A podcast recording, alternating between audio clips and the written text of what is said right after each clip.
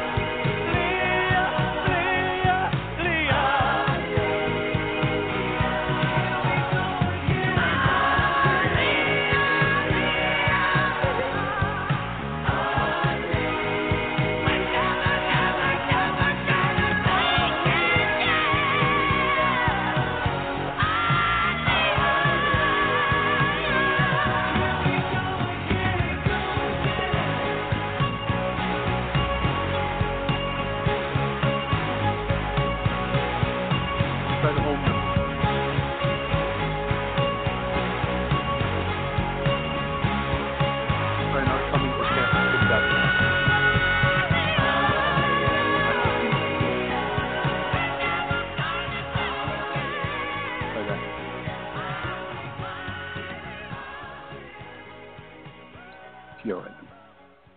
Season's greetings, happy holidays to everybody out there and, and listen to the program. When you're out there, please do not drink and drive and just be careful when you're going out to restaurant. I'd like to welcome our legends first. Uh, um, from Philadelphia area, Mr. Don Henderson, Mr. Roger Hendler from Philadelphia area, Mr. Roy Cummings. I believe, Don, do we have another guest on the hotline right now? I believe we do.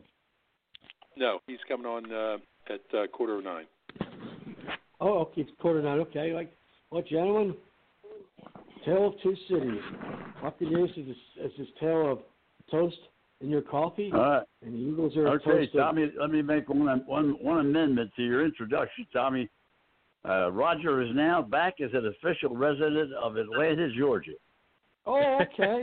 hey, welcome back. Welcome hey, back I'm to the back. I'm getting Roger. closer to Tampa to you guys. Yes, There you, are. go. Are. I Welcome may be able to make it my to the. Outback Bowl. How about that? We'll all be Nice. together. It'll be a great Well- New Year's Day uh, event. We got sure Mike will, coming Paul. on, so all we can do is hope they have a game. That's Yep. right. That's right. Oh, we We'll will. find out at uh, at 7:55. There we go. Let's let's hope so, guys. But oh, tell two cities, the Buccaneers are like toast being burnt every breakfast, and the Eagles. Frank and I, Raj, were discussing this up and down before the program started. The reason why the Eagles aren't winning is offensive coordinator, quarterback coach Frank Reich. Look what he did. He was the coach of the Eagles, and they won the Super Bowl. Right now, Doug Pederson, Jim Schwartz have no clue about trying to get this football team to win. Well, you know, there's Well, a I- lot of speculation, uh, Tommy, that uh, uh, Doug Pederson is uh, coaching to lose. I mean, to get fired. And uh, you know, uh, the other thing is, uh, I saw today that at uh, a press conference they brought up about does he really have the in, uh, influence uh, on uh, who's playing, who isn't playing, because he did not want that Hurts kid drafted. Okay, at, at that point, second round, and of course that was forced on him. And there's a lot of things that I think now that have been forced on Doug Pederson, and now are surfacing. And uh, I think only time will tell. Uh, you know, at the end of the season, uh, the I saw today. You probably maybe heard or saw the same thing. Uh, John Dorsey, that was the uh, general manager at Kansas City, and then Andy uh, let him go. And uh, but I forget where he is now. He's already announced that if he gets a general manager's job, Eric Bieniemy is going to be the head coach, the offensive coordinator for the uh, for the Chiefs. So well, uh, one of the things I didn't really, I didn't really realize, Roger, and, and to listening today and talking to to some folks today, including Billy, uh, you know, really they they haven't had a Pro Bowl selection since in in, in almost nine years. Uh, Wentz is the only one that went to the Pro Bowl, and Yeah. uh, right now when you when you look at their president and general manager, uh, his selections. Now, of course, it really looked bad. It's easy to do that when you have somebody like Metcalf who was drafted after all the wide receivers that he picked, and the guy comes in and, and you know runs up about what a 170 yards on you. Why, uh, you know, it's easy to, to look bad, but they've got five wide receivers, you know, that have no catches. Uh, only one guy's got 200 yards. That's it. Yeah, yeah, it's ba- it, it, and it's getting worse. I mean, they're deteriorating instead of getting better. But I heard uh, Charlie Weis on uh, Sirius NFL uh, XM NFL radio say that uh, Carson Wentz, and he likes Carson Wentz. He said he's just a beaten man, and and you know the offensive line. I mean everything. The play calling. Uh, the one that really got everybody was the other night uh, they got they got uh, what was it first and five yards to go three passing plays. Why would you ever do f- three passing plays when you only have to make up uh, five yards because of the penalty? Uh, Hmm. You know, it, it's it's just like you have to question uh, Doug Pederson. And the and the other thing is, I can remember uh, with the Cowboys. Remember when uh, Jason Garrett was calling the plays, and then uh, he got relieved and he uh, uh, uh, gave it to the offensive coordinator. I can remember at one time in a conference call, I asked him about that. You know, when they have the Wednesday conference call, and he Mhm. said, "No, I like to call the plays." Well, they've asked Andy or uh, Doug the same thing. I like to call the plays. Well, Mm. you know, maybe you need to give up your ego. Okay. Right. Well, we'll have time to come back. We got a specialist from from Tampa, so let's get Roy in here because the Eagles have problems. But I want to tell you something. After the game the other night and uh, some of the things that happened in that game, Roy, I know you were there. Uh, it, it really a disaster for the Buccaneers. Yeah, and you know, Tommy, uh, maybe inadvertently, I don't know that he that he meant to do it this way, but uh, when he said, you know, when he kind of said uh, "Tale of Two Cities," you know, quoting Dickens, "Best of times, worst of times." Well, in a way, he's he's actually right on the mark because in Tampa, it's it's the best of the, any any talent you could possibly have. You're just overloaded Right. with talent. Mhm. I think Right. the problem in Philadelphia, guys, is that there is a dearth of talent. It's the worst of times in terms of talent, and I'm not talking about Carson Wentz. I'm talking about the players around him. Uh, the offensive line is a mess. Um, Right. they really can't run the ball. He's got one wide receiver, I think, and that's really about it. Um, you're right, Don. He's got guys that they they don't even want to try to use for some reason. I don't know if they don't Well, wait, practice wait, well. they don't. He, they, he wasn't hurt or benched. Two games ago, he was benched. He, did, you know, he was a top draft choice for them, and he never even got on the field. Yeah, and and you have to wonder why, but I mean, because the talent on the field right now is horrible, and uh, and that's what's costing this. You know, the Eagles uh, with the Buccaneers, the talent is exceptional. You, you've got Mhm. so many. You, you, you've got a, a Pro Bowl caliber wide receiver uh, in, in Mike Evans, uh, an All Pro, really. Uh, you've got a virtually Hall of Fame caliber. He's not going to get there, but in Antonio Brown, wide receiver. Uh, you, you've got all kinds. You know, you got running back talent. You got the greatest quarterback of all time, tight ends galore, and you can't seem to make it work. Uh, I don't think the unit is out of sync. Uh, I've been asked that question. I just think that uh, the game planning is is not good. They won't lean on the run, which they should be doing in Tampa, uh, with a back like Ronald Jones. You got the fifth best running back uh, in the league in terms of yards, obviously. You got to Mhm. lean on that guy. And I mean, he might be third or fourth, third in the league if if they'd use him a little bit more often.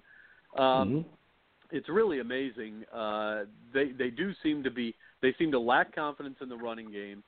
Uh, the offensive line is, is just not strong enough to protect Tom Brady on a regular basis, and we're seeing what Tom Brady looks like when he's consistently under pressure. Uh, and he, what he looks like is every other quarterback who's under pressure. He looks ordinary, and uh, and that's unfortunate. Tom Brady is still good enough to to dice you up and and slice you apart. Uh, he he does it on occasion, but um, he doesn't do it enough because he's not given an opportunity enough. You know, they you see some of these shallow crosses, things like that. That's the stuff they need to be working. Uh, they don't need to be forcing the deep ball, uh, except to you know expand the the defense a little bit, get a little more more room underneath uh, against the zones, and uh, uh, for for the for the wide receivers to have a little bit more room. So you throw that more as a as a hey, you know, we'll we'll, we'll still we'll still attempt this. We'll still uh, try to burn you with this, and we can do it. Um, but when you're trying to do that, uh, you know, with eight, four and a half minutes to play uh, on second and seven, uh, you're just putting yourself in, in danger, and, and that's what happened. This team is just um, it, it's it's really struggling from from a coaching perspective, in, in my opinion, at this point. Uh, I don't think the coaches know quite what to do with all the talent they've got. Tommy?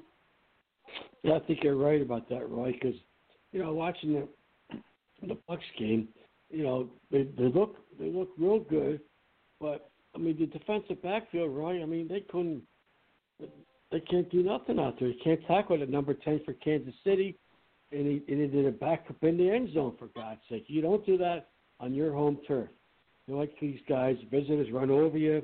I mean, this way you got to stick them up there. The front defensive front played great. Linebackers played better, but that defensive backfield, boy, they better they better they better wise it before they go to Minnesota. It's been another long after. I hope not, but it might be. Well, you make a good point, Tommy. Uh, you know, the Bucs were playing some press man. They've been playing a lot of zone lately. Uh, kind of disguising things as man coverage and then falling into two deep zones and and things like that. And and and that's good. Uh, they're doing that because they don't quite trust the cornerbacks. And it's and another example of how they don't trust the cornerbacks is when they play press man, they're not really Mhm. pressing. It's a very soft press. I mean, they're they're playing three four yards off, and Hmm. so that's not strong enough. You're right. You, you know, if you trusted these cornerbacks, you'd have them up the Mhm. line of scrimmage. Uh, you know, face mask to face mask, and, and you give them a good shove and uh, try to knock them on their behind uh, right Yep. off the line of scrimmage. And uh, but they don't trust them to do it. So um, again, and to me, that's coaching. You, you've got to you got to have a little bit more faith in these guys. They they have struggled of late, no doubt about that. Um, but I think, look, this is an attack-oriented defense. They have played their best when they've blitzed, played man Mhm. press uh, outside on the corners, and uh, gotten safety help over the top. Obviously, so you know, it, it makes sense to do that and, and to and to blitz a little bit more. But for some reason, they've lost confidence in the blitz. Uh, they're not doing it as much, and uh, when they do do it, it's not always as effective. So um, they, they got a real problem here. I guess the good news is they got a couple games coming up. They should be able to win. But hey, Roger, uh, Atlanta's Atlanta's looming, and Atlanta all of a sudden looks pretty good. Not not great, but they look. If they can beat the Raiders the way they did, they can beat anybody the way the way they did. Yeah, well, you're right. That was that was an interesting game to watch, uh, Roy. But I'll tell you, I don't know whether the uh, Raiders uh, showed up or not at that game. To be honest with you. Yeah, no, I hear you, and I I don't disagree. But I well, do the other like thing, the way Atlanta Roy, that. I, I'd like to bring up, and you're you're in a better position, is that uh, uh, there was a very confusing explanation of what's happening uh, about who's. We were just talking about who's calling the plays. Do they have an offensive coordinator? Does the head coach? And then, and the, as I understand it, and you're there, uh, you know, the coach is saying, no, I'm not calling the plays. That uh, you know, Brady has the opportunity to do whatever he wants to do and make make his calls when he gets in there, and I only make a call every once in a while. Well, who's making the calls? Who who's this, who's directing what's going on? Yeah, it's uh, it is a little confusing. Um, I, look, I think Tom Brady has carte blanche. I, I think he can do whatever he needs to do. I, I mean, they ran he ran a an old play right out of the New England playbook, alert, alert, and it was a shallow cross to to uh, uh, uh, Rob Gronkowski, and I mean, they just he went right back to an old play that you know has been tried and true, and and he's used it Three straight times. uh, he, he, when they weren't making any catches, he went right back to that exact same play three times in a row. Right. Well, you know what? That's typical. I mean, quarterbacks when they're not making look when the ball goes through the hands of Mike Evans, uh, and, and you feel like you know you, you can't make that throw, and when uh, if somebody else misses one and you feel like you can't make that throw, well, you're going to go to the guy you trust the most. There's no question that the player that uh, Tom Brady trusts the most, and the reason he wanted him out there uh, is Rob Gronkowski. That's the reason he brought Right. him in. This is the guy he trusts the most. Um, I, I think Mike Evans probably ranks second, maybe third on that list, maybe to Scotty Miller, uh, but Antonio Brown's in that in that group too. So right now there are two guys that he really trusts. It's Antonio Brown and Rob Gronkowski, and and those are the guys who are getting most of the targets now because you know Mike Evans has failed him a few times, and, quarterbacks when they get failed by the receiver, when they put the ball right there, and the receiver can't you know bring the hands together to make the catch, they're not going to go back to you and they're going to go to the guy. And, and again, this, this is one of the benefits. Uh, maybe it's a curse in a way, but this is really one of the benefits the Bucs have of having so much talent. Tom Brady's got a bunch of guys that he that he can trust. Unfortunately, right now he's only got about two or three that he does trust. So that that hurts too overall because you're not going to distribute the ball as much as you normally would. And that was one of the things that was happening early on when they were winning consistently they were distributing the ball. They were, you know, it was going to nine and ten different guys over the course of a of a game, and people were wondering, well, when's Mike Evans going to get, you know, more tar- targets? When's uh, Gronkowski going to get more targets? Well, uh, all, all it takes is a couple of guys to uh, to kind of blow their opportunity with Brady, and uh, those guys get their chances. And right now, it's Gronkowski and uh, Antonio Brown. Roger. Well, I, I see Tom uh, looking at the uh, the wrist uh, chart, you know, that the uh, quarterbacks have, and also I'm I'm looking at him over at, uh, looking over at the sideline, you know, uh, re- turning his hand or his finger. In other words, you know, tell me what what you which one you want to go with. And so, you know, it may be that Bruce says that, but I wonder uh, how much Tom really does have control. I mean, I agree with you, Roy. He has carte blanche, but I'm wondering uh, initially uh, if a play is called more, and then it's up to Tom whether he wants to use it or not. Yeah, I think that's the case, Roger. I think you might have hit on it. Um, that, that that may be the way they're going about it. Uh, look, the game plan is put together. Bruce Arians is given uh, total control of the game plan, of the play calling on on Sunday uh, to Byron Leftwich. But if Tom, you know, and it should be this way, especially with a veteran quarterback. You're the guy out there seeing the seeing the defense. Nobody's going to throw anything at Tom Brady that he hadn't seen before. if they're you know if they're locked into a play out of, off the sideline, but he sees something different and the personnel is there, he knows that he's got to go to a different play, and he's been doing it. And again, I'm not sure that the plays are, are necessarily the problem, uh, except for the fact that they don't run it enough. Um, a lot of times it's just execution. You know, and and they're missing on plays that they should be hitting. Again, it's Mike Evans not putting his hands together on a perfectly thrown deep ball, but then you know three plays later it's a horribly thrown deep ball, and and nobody's got a shot in. Hey, you a so? It's uh, it, it's really been uh, a bit confounding They because they're having you. problems uh, all across the board.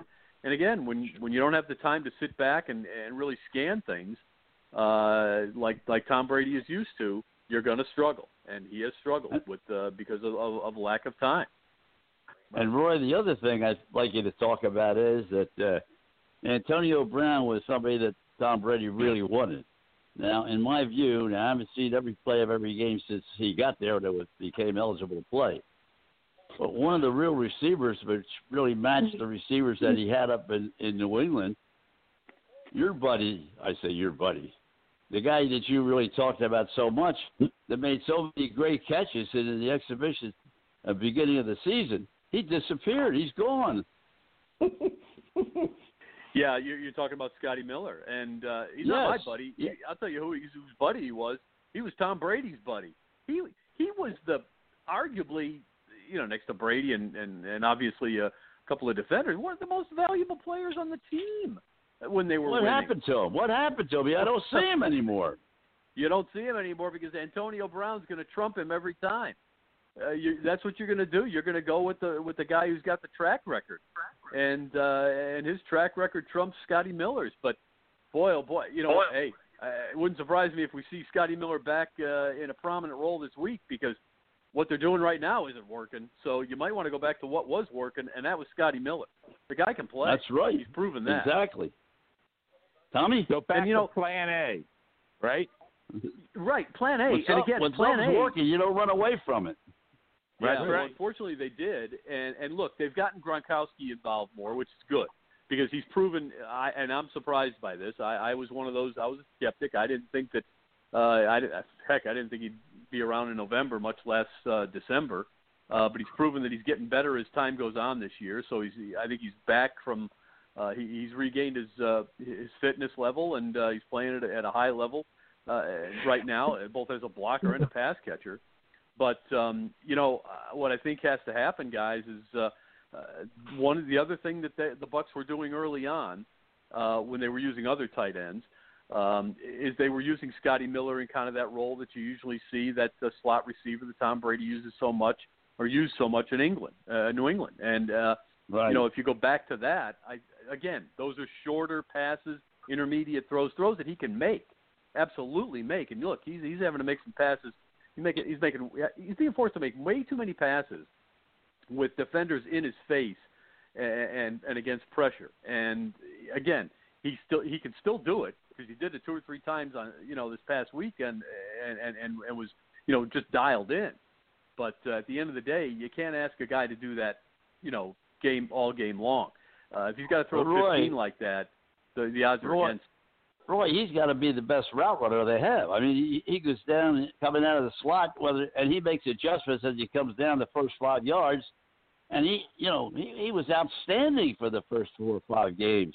And Sure. uh, he was, you know, he not only that, but he would make the difficult catch. That's why I can't understand where he's going. Yeah. Well, uh, yeah, I, I agree, and and I you you have to wonder how much uh you know this is Tom Brady's call in in that regard because let's let's face it, Tom Brady's the reason AB's there, and uh, if Antonio Brown is the guy that he would rather have on the field, well, that's the guy he's going to get, and uh, you know when you pay the money to to bring him in, and it wasn't a lot, but again, just the track record that you know the back of the football card, as, as Jon Gruden used to say. Uh, you compare it to J- to Scotty Miller's, and it's like there's no question who you're going to put go put out there on the field.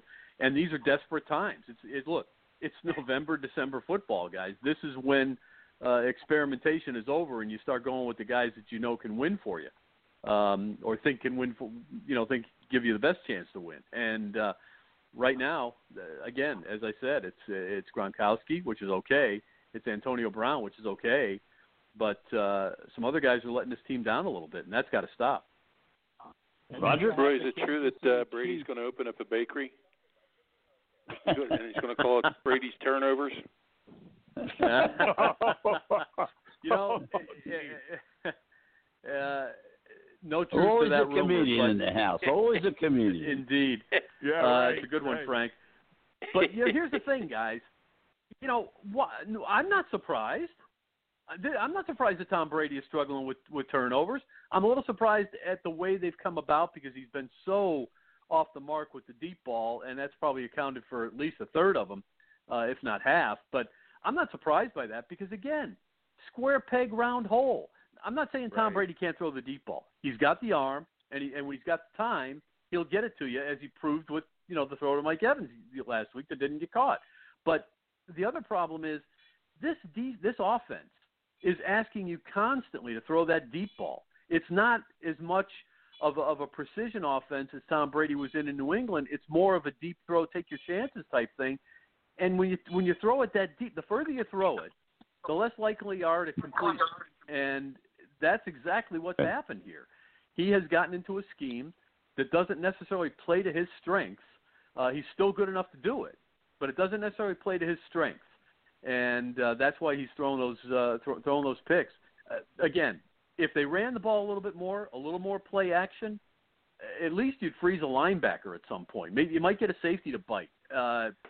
But right now, he's throwing into you know two double and triple team team coverages down there, and and it's just again, and that that, that play calling's not helping him. Roger, get a last Well, question in because Mike yeah, Schulze's yeah. ready to go. We'll find out about the uh, Yeah. Outback Bowl, how it's going to turn out this year, and when, if it's going to turn out. But I'll let you wrap it up, Roger. What's your last Well, question you for know, Roy? Okay, Roy, you know, it's interesting. I was listening to uh, Charlie Weis last couple of days, and uh, and he was talking about uh, you know uh, working with Brady, obviously all those years uh, with New England, and uh, and he was basically saying the same thing. I mean, you know, like you said, you're trying to put a uh, uh, a ring in a square, and it doesn't work, and uh, because that's not the system that he was successful with. And the uh, but I I just uh, I think that you know then you look at the Chiefs and you you and Charlie said that uh, the uh, uh, the best uh, uh, play caller on offense in the National Football League is Andy um, Andy Reid. And isn't that amazing? After a lot of times the criticism he would take with the Eagles, but when you have the talent that he has, you can do a lot of things. Wouldn't you agree? Yeah, it, it really does. It comes down to talent. Um, look, play calling is not uh, it's not science. It's not uh, it's not it's nothing special. You you lean on on your best players uh, at critical times. You, you you spread the ball around. Uh, you try to get a balanced attack. Uh, you follow the basics. Um, but when it comes to crunch time, and you know you got to have a play, uh, you're right. Andy Reid knows what to do. I mean, you saw it. You, you saw it last week, late in the game, when you know he basically runs kind of a, a run option, uh, run pass option play with uh, with Mahomes, and, the and the run is there because the Bucs are looking for the pass. You know, if you don't call that play, you know who knows what happens. Maybe he completes it for seven yards and gets the first down anyway, or you know maybe maybe they run the ball for three and, and take some more time off the clock. But when you you know you call a nice run pass option, which nobody's really expecting, well, you- you've just beaten the other team with uh, with smarts. And and and look, you expect a guy who's been around as long as Andy Reid and who's as smart as Andy Reid, despite what uh, people in Philadelphia seem to think, or certainly thought a few years back when they decided to let him go, which was a mistake. Um, Right. he's as good as there is. He's as good as there is. And and look, one thing hasn't changed over the past three, four, five years. Andy Reid, uh, Bill Belichick uh, are Mhm. still uh, they're the elite. You know, Pete Carroll, the the guys who've been around and done it and done it. Uh, Mike Tomlin, these are the guys. These are the elite coaches.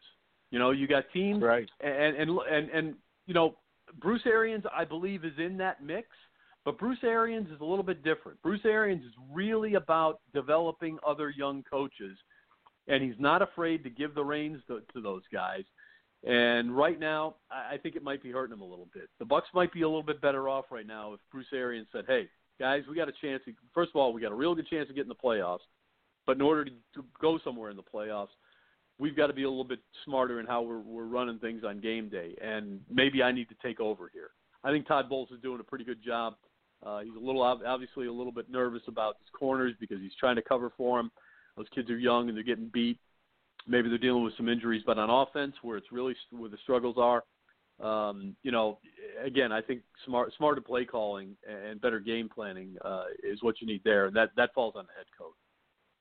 Roy, thank you very much as always, and uh, we look forward to next week. We'll have another game under our belt. A lot of other. We didn't get a chance to talk about the Raven game today, but uh, we'll go ahead with that a little later in the program. But thank you once again. Always a pleasure. Thank you, Roy. always Roy, mine, have a great Thanks week. for having me. Thank Same you. to you Have guys. a great week. Just wanted Take to let care, you guys know that uh, Lane Johnson is uh, on IR for, and going for the rest of the season. So obviously that ankle surgery that he uh, we didn't know about that uh, uh, you know he had uh, in August. I think it was in August. Uh, it took its toll throughout the season. I just wanted to make uh, before we get to Mike. Uh, I'm watching Gonzaga and West Virginia, and I've noticed that the officials are uh, using a different type of whistle, and it looks like it's got uh, like sides to it, like a uh, uh, sort of like an airplane. And I guess what that's to do is to block any uh, saliva that may come out that could spread the uh, virus. Because I never saw anything like this before. Yeah. Okay, let's get to Mike, and uh, he's been standing by there on the wings for a couple of moments. And Mike Schulze, uh, the Outback Bowl is always a major concern for all of us, as well as college football, and a lot of college football to talk about as well. But how about if you update? Uh, you're the man that directs the media and directs all our attention toward the Outback Bowl. Give us a little up. Well, uh, uh, here we are in December. Uh, pretty crazy that we made it here with uh, college football this year.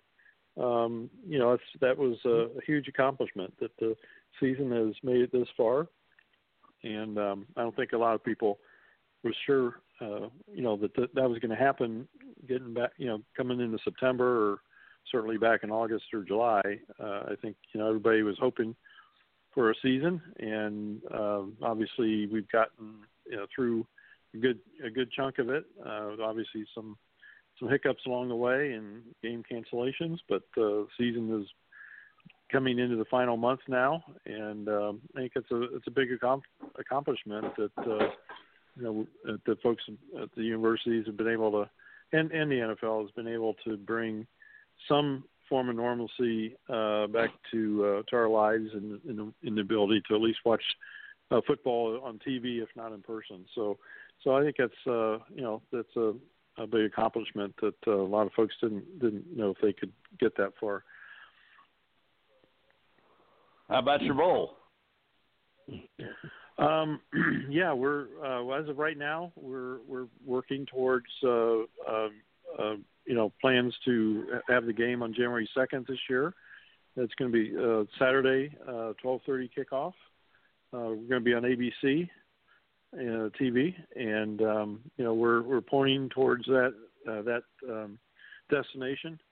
Um, you know, obviously, you know every week, you know things change, and so we have to be flexible um, you know, with uh, with um, uh, just really pretty much everything that we're working on. But um, you know, we're we're going to adjust as best we need to, and and uh, be as flexible as we can, and uh, sort of see see what happens over the next few weeks. Well, Mike, the Big Ten's going to have to be very adjustable because right now Ohio State may not be in a position to even qualify for the championship game because of the games they've lost. Uh, that would be a real blow to the Big Ten, I would think. Yeah, I mean, you know, that's that's really unfortunate. Of course, you know that a big part of that was the fact they started their season so late. I mean, you know, the, ACC I think was the first league to to kick off this year, um, and the SEC kicked off uh, a, a few weeks later, about four weeks later. But um, you know, but they had built in uh, not only some bye weeks, but you know, some time, some weeks where they could. Um, move games uh, if if games got canceled and so forth. And that's what they've been doing. So, um, you know, they haven't been nearly the the issue that um, the Big Ten has.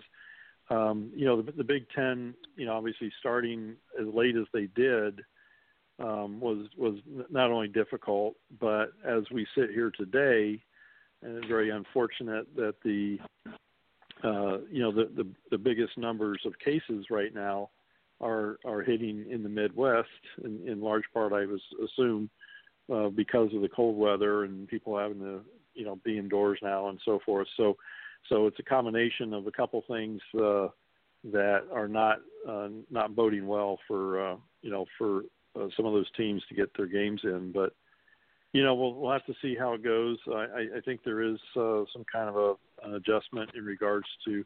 I, I haven't personally heard of anything in regards to a, a particular mandate on the uh, you know getting in the college football playoff as far as number of games. I, I think the the issue that they're faced with is the possibility of not qualifying for the Big Ten championship game and thus being able to uh, be you know be considered for the playoff as a conference champion. Um, but I don't know you know what that how that will affect, especially under circumstances, how that will affect um, you know the CFP committee's uh, view of them. You know if they're trying to put the four best teams together you know, I don't, I, you know, yes, normally being a conference champion carries weight. You know, if that were to, you know, take place, that they couldn't can't play in the championship game because of lack of games. You know, I, I don't know if they're going to hold that against them or not. But obviously, you know, their goal is to try and pl- play as many games they can to get get to the, you know, and win the conference championship first. Tommy. Well, that's, that's a great thing. Great thing, Mike. First off, Mike, Greetings, greetings, happy holidays to uh, to you. I'm calling from the state of Texas, and uh, Texas A&M, and also University of Texas right now. But I just got a question, Mike. Do you think um, um, tickets will go on sale for the general public when you when you announce when you announce the uh, teams like you, like all the other years? I, I missed that one part about something about the general public. Yeah, the general public. Once you announce the teams, will the general public um, when the tickets go on sale for the general public for the game. Will they react to me well? I mean, were, were they for sale? The tickets for sale. Yeah, so we're so we're looking to to probably do that uh, about the middle of the month. Um, okay. uh, and you know, um, you know, we we of course are you know everybody, you know, the conferences and all and the Bulls are looking at a an announcement date for teams of uh, December 20th this year, which is right after the conference championship games are played and the final regular games, regular season games. So, so that's when um, you know the the teams will be announced, and we'll put you know we would put our tickets on sale uh, shortly before that. Um, you know, I think there will be you know a, a demand for for people to buy tickets to to a degree. Um, yes. You know, you know, uh, the, the, I think there's a big, obviously, a pent up demand from people. There's mm-hmm. a lot of a lot of uh, schools and even some conferences like the Big Ten who haven't allowed any fans at their games outside of, of family members from the players, and so a bowl game might be the only the only chance that a, that a fan will have to see their team play in person. So it'll mm-hmm. be interesting to see um, how that is. But obviously, you know, the safety considerations of people and and traveling and so forth is going to be uh, certainly a big factor. So, you know, we're in uncharted territory here. You know, we we will have a limited capacity uh, at our, at our game, and uh, just like the Bucs have and so forth, and and so we'll have to see how how the demand goes in that regard. But you know, if we do, you know, we have the game and teams, you know, I think we'll we'll, we'll travel with some fans and and bring some fans to to the area and so forth. I think there'll be a demand uh, to some degree, you know, of fans who who just want to see college football. Well, before I go to Roger and talk about uh, uh, continue with uh, with Mike, uh, just say that Syracuse uh, or Syracuse that Gonzaga is down right now at halftime, the number one team in the country, the number eleven West Virginia, thirty nine to thirty four in a surprising first half. That Roger touched on in the last half hour a little bit. Roger, let's come back to this one. I, Yeah, I, uh, I, I got a I- question. Wait, I got a question for you guys watching Yeah, that go game. ahead, Because Brian. I was watching that. get, I was watching that game before we came on here, Mhm. and my son and I were watching that. And and you you watch and you tell me, it, okay, so you can hear the squeaking shoes, okay, Mhm. of the players on that court, but it sounds like there's it's squeaking a whole lot more than what they should be because even times when they're not moving around that much, it's squeaking a lot. And we were we were debating as to whether they're they're piping in not only crowd noise but the squeaky shoes noise uh, for the broadcast. So, so watch. I'm serious. Watch it and tell me what you know. Let me know later what you think because I'm sitting there like Well, they were- I mean were- it was squeaking all over the place.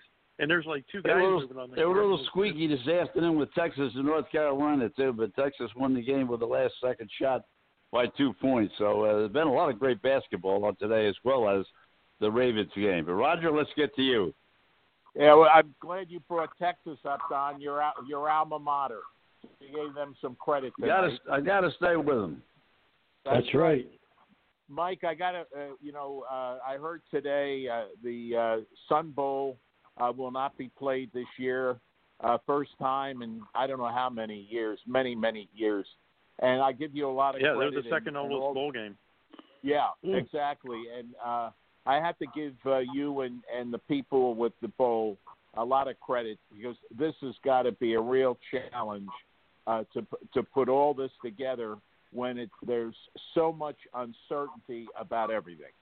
And uh, I have to tell you, since getting back into Georgia, I am floored and shocked by the number of people who do not wear masks. I just can't believe it. And uh, you know, because when you're moving from Pennsylvania New Jersey, I mean, you wear you wear you don't even think about it, you know. And uh, but the other thing, uh, I I really you the is there any possibility that that something will happen and the Outback Bowl won't be played, or is it definitely a done deal and it will be played? No uncertainty. Well, we're gonna, we, you know, we're we're moving in that direction. We just got to wait and see, you know, if all the all the pieces fall in place and and how how everything uh, develops. I mean, frankly, I, I you know can't tell you 100% either way.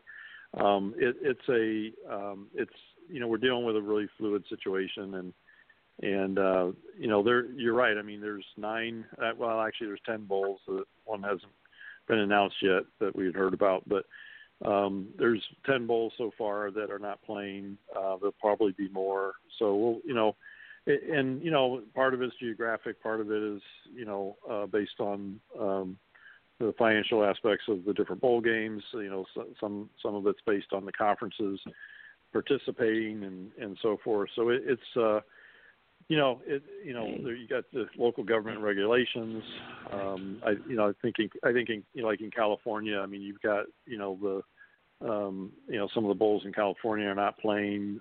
I think even the Rose Bowl, I don't, I don't think they're going to have any fans at their game. So, it, it's, it's, uh, it's a, you know, it's, it's, you know, we're we're all dealing with something that's uh, completely new uh, and ever changing, and so, you know, we'll you know, we'll keep progressing here uh, as we get closer and sort of see what makes the most sense to everybody.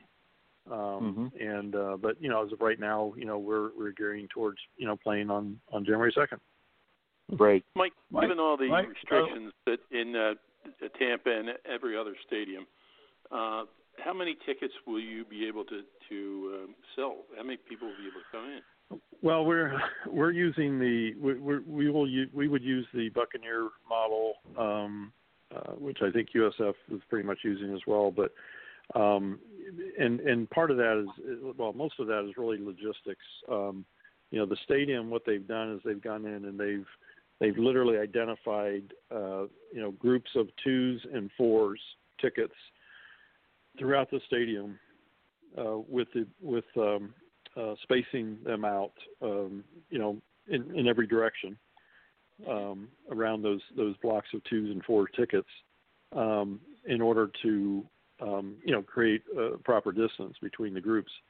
And they've taken the, those seats that are not that they're not selling and literally zip tied them closed so people can't can't use them. And so, um, which which forces people to only sit in seats that are that are identified as as usable. Um, and in doing that, um, they've, I think they, it's somewhere in the general area of about 15, 13 to 15,000 tickets for this stadium. Um, and that includes, I think, you know, the, the suites, you know, which, which obviously are a little bit different situation, but, Um, so yeah, so there's you know there'll be roughly you know about that number of tickets that would be available. Okay. Similar Mike, Bucks you've been in this business a long, long time, and uh, I'll tell you, I've been following football for a long, long time. I cannot believe that Alabama is a 28 and a half point favorite over LSU uh, coming out. I mean, I realize Alabama is in a class by themselves, but 28 and a half points, and uh, yeah, it just seems outrageous to me. And, and the over under is 67 and a half. And that's um, yeah, you know, the, well, you know, it's a combination of things. Obviously, I mean, obviously the combination of Alabama being, you know, again, so so good, um, but also, you know, obviously LSU lost an awful lot uh, from last year. I mean, it, you know, it, it, it's a testament to teams like Clemson and Alabama and, some, and Ohio State and some of these others that are, you know, in the top, you know, five or six teams every, you know, every year you know as many players as they lose to the NFL or you know just graduation um you know it, it's amazing how how more of these top teams don't have down years like LSU is having right now. Because you know they you look at how many players they've lost and, and the and the and the key uh the, you know contributions that those players made to that team's run last year and you know good for them you know they got the national championship and all that. so you know good for them. So but they deserve to have a down year right? But obviously their their down year has been uh you know a bit worse than what they you know a lot of people had anticipated. and meanwhile alabama's right back up there again. They they just don't seem to have those down years like a lot of other teams do. So um but everybody goes through it. I mean look at penn state right now. They're one and six you know um you know nobody would have guessed that in any any kind of year um you know they're always a you know a, a really strong program uh even if they're not playing for the national championship and you know they started out 0 and 5 this year so uh you know everybody you know all these teams that put these players in the NFL and stuff uh you know they're they're going to have down years at some point and uh and if they don't have you know just you know three or four guys you know backing up that can step right in and Alabama and What? Ohio State's a couple of these programs can do that but most of them can't Mike Schulze, we enjoy having you on with us each and every Yes. week, and of course, we'll continue to get an update not only on college football across the country, but what's going to happen with the Outback Bowl that we all really look forward to uh, every single year. And I know you'll come up with two between the the, the two conferences that you work with. You've got to come up with good teams, no matter where they are. Yes. Yeah, I mean, if you know if everything goes goes well, and, and we're able to, to uh, pull this off this year, I think we'll we'll have an exciting you know matchup. You know, these these programs are all. I mean, you know, it's very exciting to see some some new faces in the crowd too, right? At some of these programs that you know haven't uh, had as much success of, of late, but uh, are showing that they're they've got some really good coaches and some really good players and um, you know, if they can all stay healthy, then they can, you know, make some some deep runs. Look at what Iowa State's doing in the Big 12 this year. I mean, so it, it's uh, it's it's been fun being able to, to watch college football and and see some of these surprises this year, and and uh, you know, a lot of football left to be played here before the end of the season. Well, Well, get yeah, back with your you son leave, and watch Mike, the you second know- half of this Gonzaga game, and we'll get together as I said again next week. And Frank, I didn't I didn't hear you on the intercom who was coming up next, so I'll let you introduce that guest. Hey Well- Don, I just wanted to say before Mike leaves that uh, you know hopefully Mike the uh, vaccine is going to be out sh- very shortly. Uh, the UK has approved that they're already starting to vaccinate people, and maybe this will have a big improvement uh, in the whole situation between now and uh, the second of January. We can only pray. Yeah, well, it's you know it's, that, that's going to be a, a long drawn out process, but yeah, it, it certainly gives people confidence, and I, you know I think the big thing, uh, guys, is that you know we all need to just uh, keep praying uh, for our country, keep praying for for all the, the people who are fighting uh, this pandemic, and and hope that and pray that uh, you know sometime in the fairly near future we can all get back to much more of a normal life and uh and this time next year you know we're not talking about any of this stuff we're only talking about you know football and events and, and fun things. The game, right? Exactly. Thanks a Have a lot, great Mike. week. Always Thank a pleasure. Mike. Thank you, Mike. Frank, jump in there. Yeah, before we go into it, there I get some breaking news. It's, uh, a um, St. Pete uh, detective uh, was shot this afternoon at 418. Um, he's uh, in very serious condition at the uh, Bayfront Medical Center, and the uh, perp is uh, is at same uh, is now on the way in the morgue. So I just want to let everybody know, ask uh, everybody's prayers for uh, the detective in uh, in St. Pete.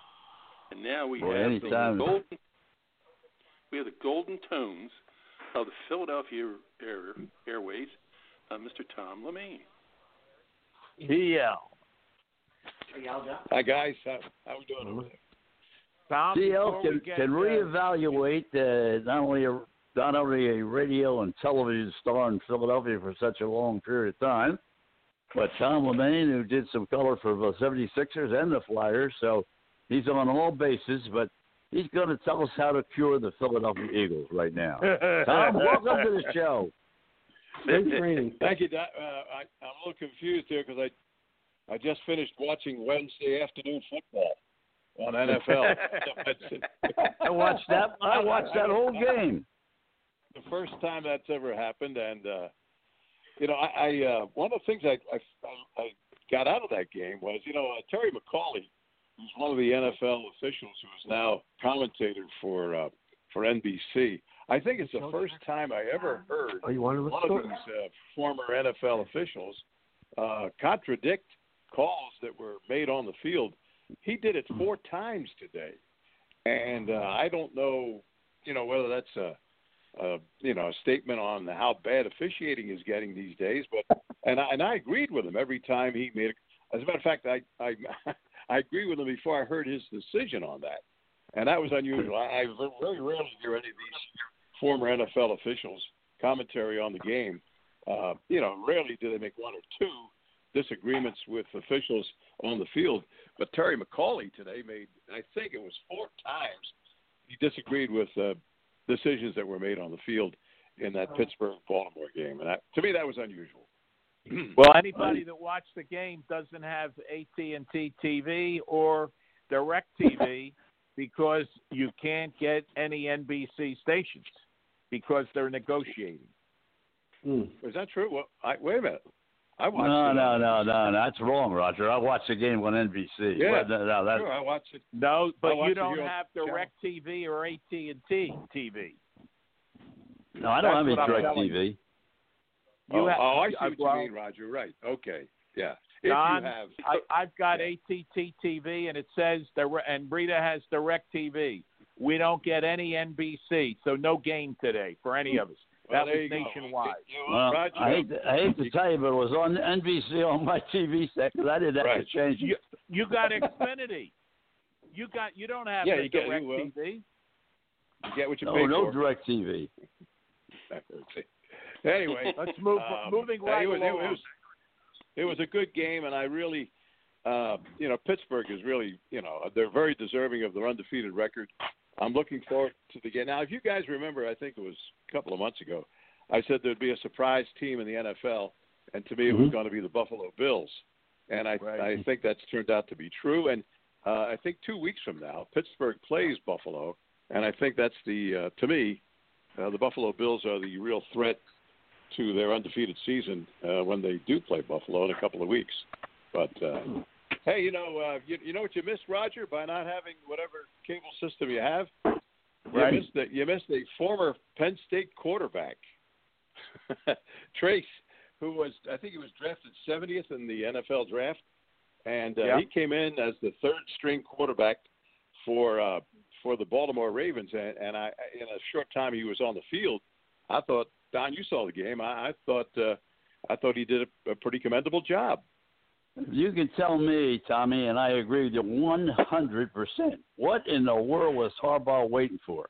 I mean, Well, you know, he, he looked it- he looked he looked awful. I mean, he he left him in there for three quarters, and he couldn't do Well, anything. in defense of that, Don, I think he was looking for for a, uh, a, a an offensive scheme that uh, reflects as closely as possible to his starting quarterback who was out. Right. And if you're Smart. yeah, I mean, and and that's that's what you have with uh, you know with uh, RG uh, three in there, RG three in there, and you know, and to his defense, I, I could understand his thinking there. But boy, when I saw that former Penn State quarterback come in there and rally the team, I mean, uh, yeah, I really believe if he was in there to this point, Don, I agree. If, if he was I in there could not, longer, ag- uh, I could not agree with you more. I, I'll tell you, I, I might think have been able to pull. he, They might have been he able to didn't pull look, the he didn't look like a backup quarterback in the short time that he was in there. I'll tell you that.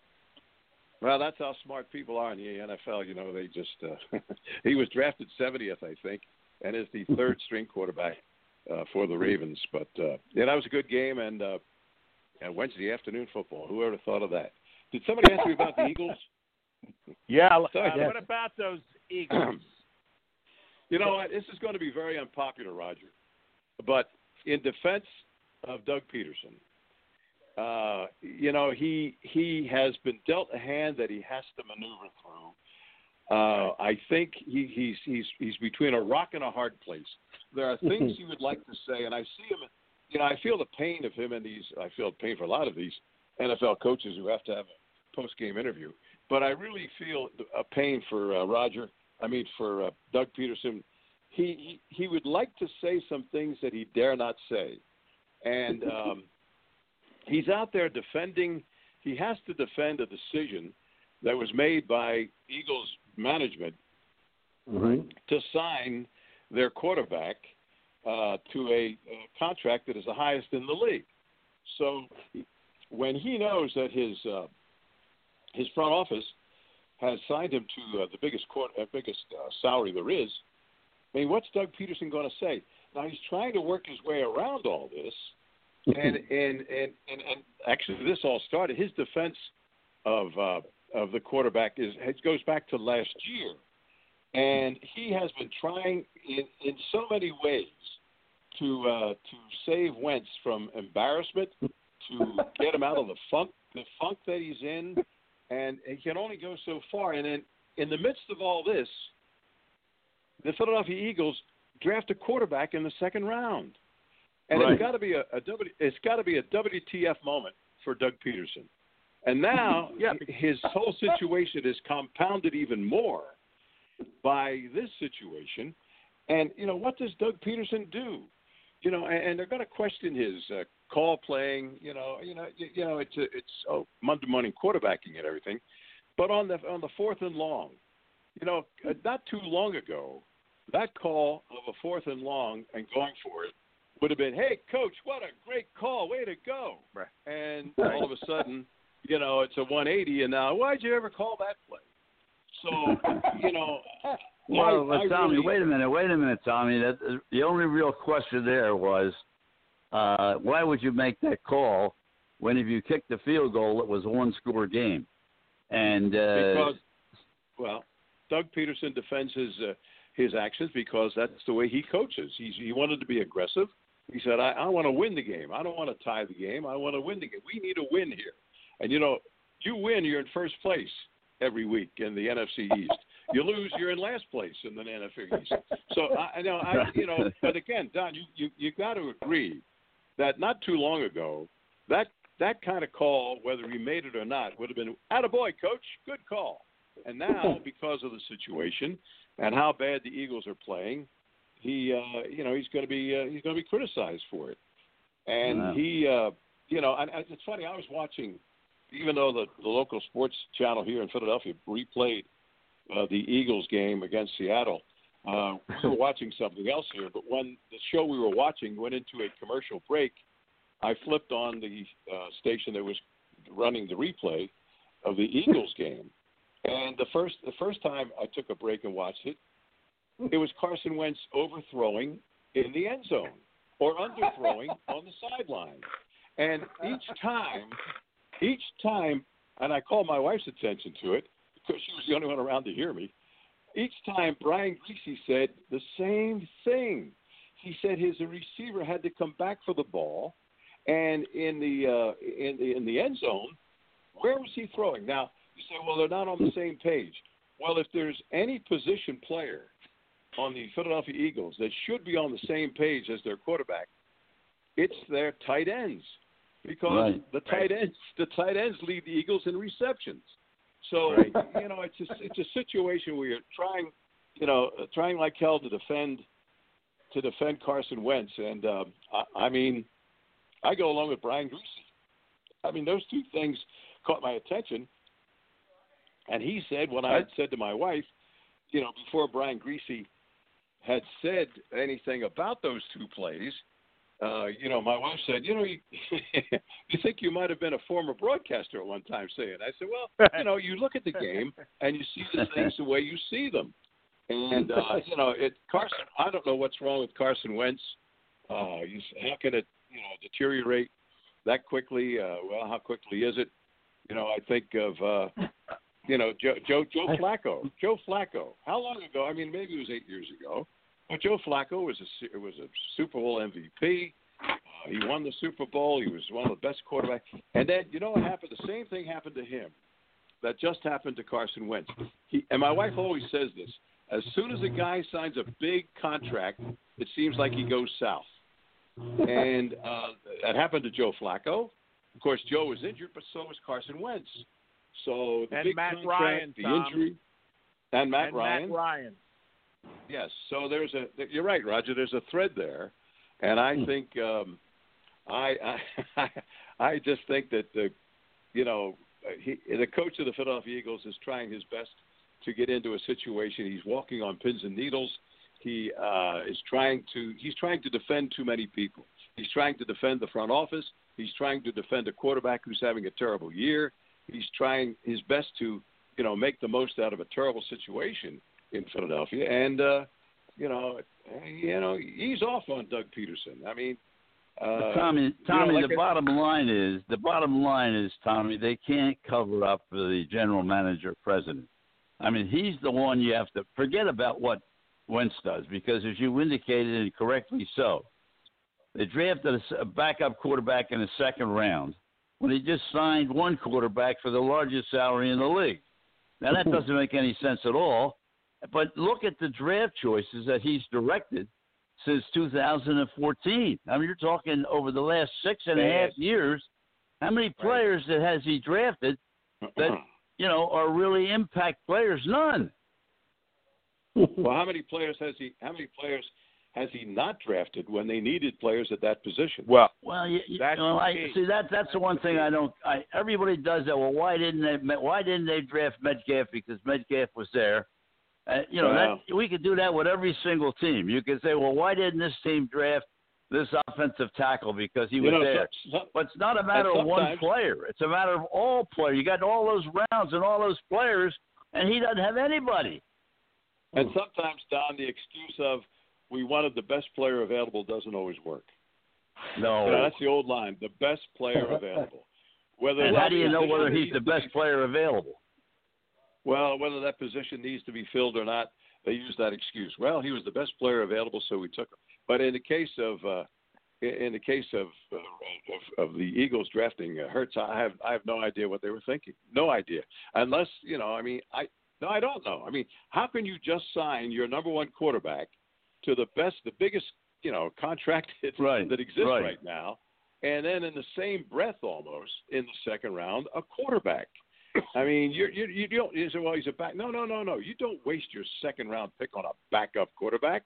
You could have had Trace McSorley for crying out loud. He was drafted 70th, and he'd have been a he'd Right. have been a good enough backup quarterback.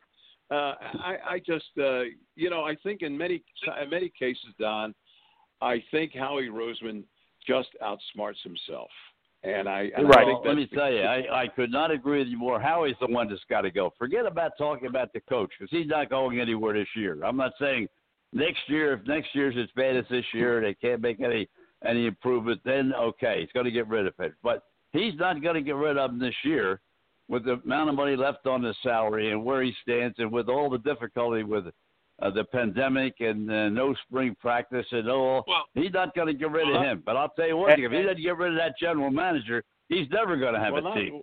well, well, not, well, not only that, Don. Speaking about not getting rid of Doug Pederson, he can still win the division. I mean, so Absolutely. you're not going That's to right. fire a guy. You're not going to fire a guy who wins the division, no matter how bad that division is. And you know, if uh, if if Pederson, you know, I don't really, uh, really feel that bad for Doug if if something is is in the offing for him to be uh, no longer a coach of the Philadelphia because he will just join the uh, NFL coaching carousel, and I guarantee you, within ten minutes, he'll have a job somewhere else. Maybe the the New York Jets. Uh, I don't know, but but you're right. You, there's no way they're going to get rid of him, and they shouldn't.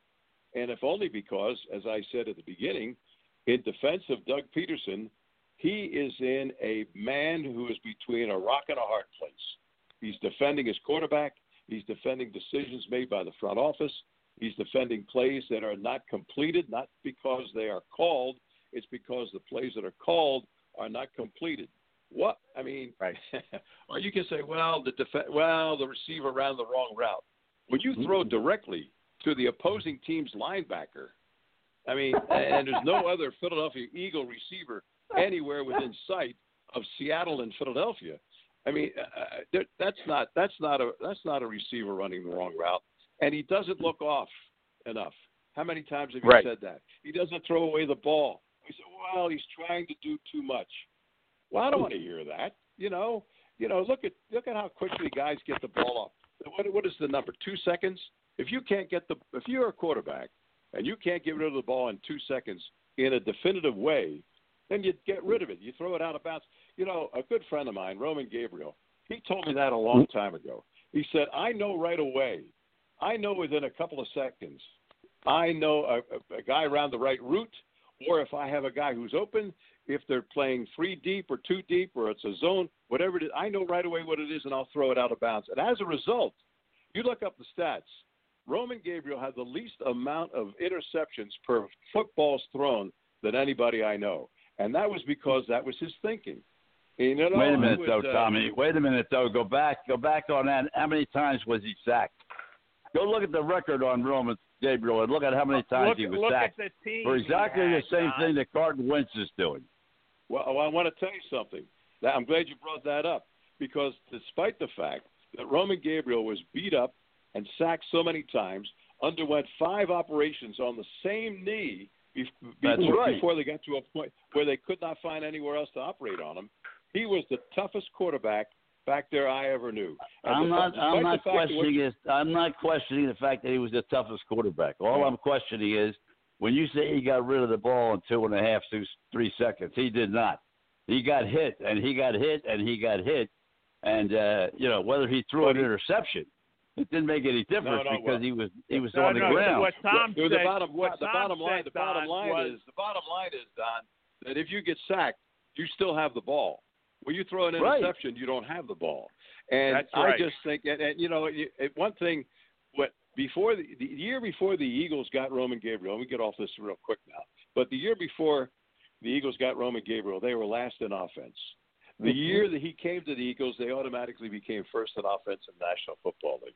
So I That's mean, I'm going to leave my my let's uh, you know leave history to the to the historians. and that was and that was even with Walters playing tackle. yeah that's Stanley Walters. Yeah. Well, So anyway, hey, listen, um, what what what uh, what in my opinion, what Tom was saying is that quarterbacks get it normally uh, in two and a half seconds. Okay, and I look at Mahomes the other night. He Mhm. everybody's covered. He rolls out to the right and throws sidearm to the guy who was like wide open, but on right there on the sideline. That's the key. That when you have a good quarterback, but Don, the talent that uh, the that uh, Roman had was lack of. The talent that Carson Wentz has now is lack of. And then you look at the talent that Mahomes has and Andy Mm-hmm. has and has built up. It's unbelievable. And the problem is Yeah, but Howie. Roger, As- Roger, guy- I wait a minute, agree with you minute, one wait hundred minute, percent. But that's not that's finish. not redrafting those Let players. That's. Reid's general manager getting It the is. players I and then agree with you. If you let me finish, I'll tell you what the callers are saying. Okay, and that is to put Howie Roseman in some closet like where Chip Kelly put him. Okay, that's what he should do, and get him the hell out of the pos- position.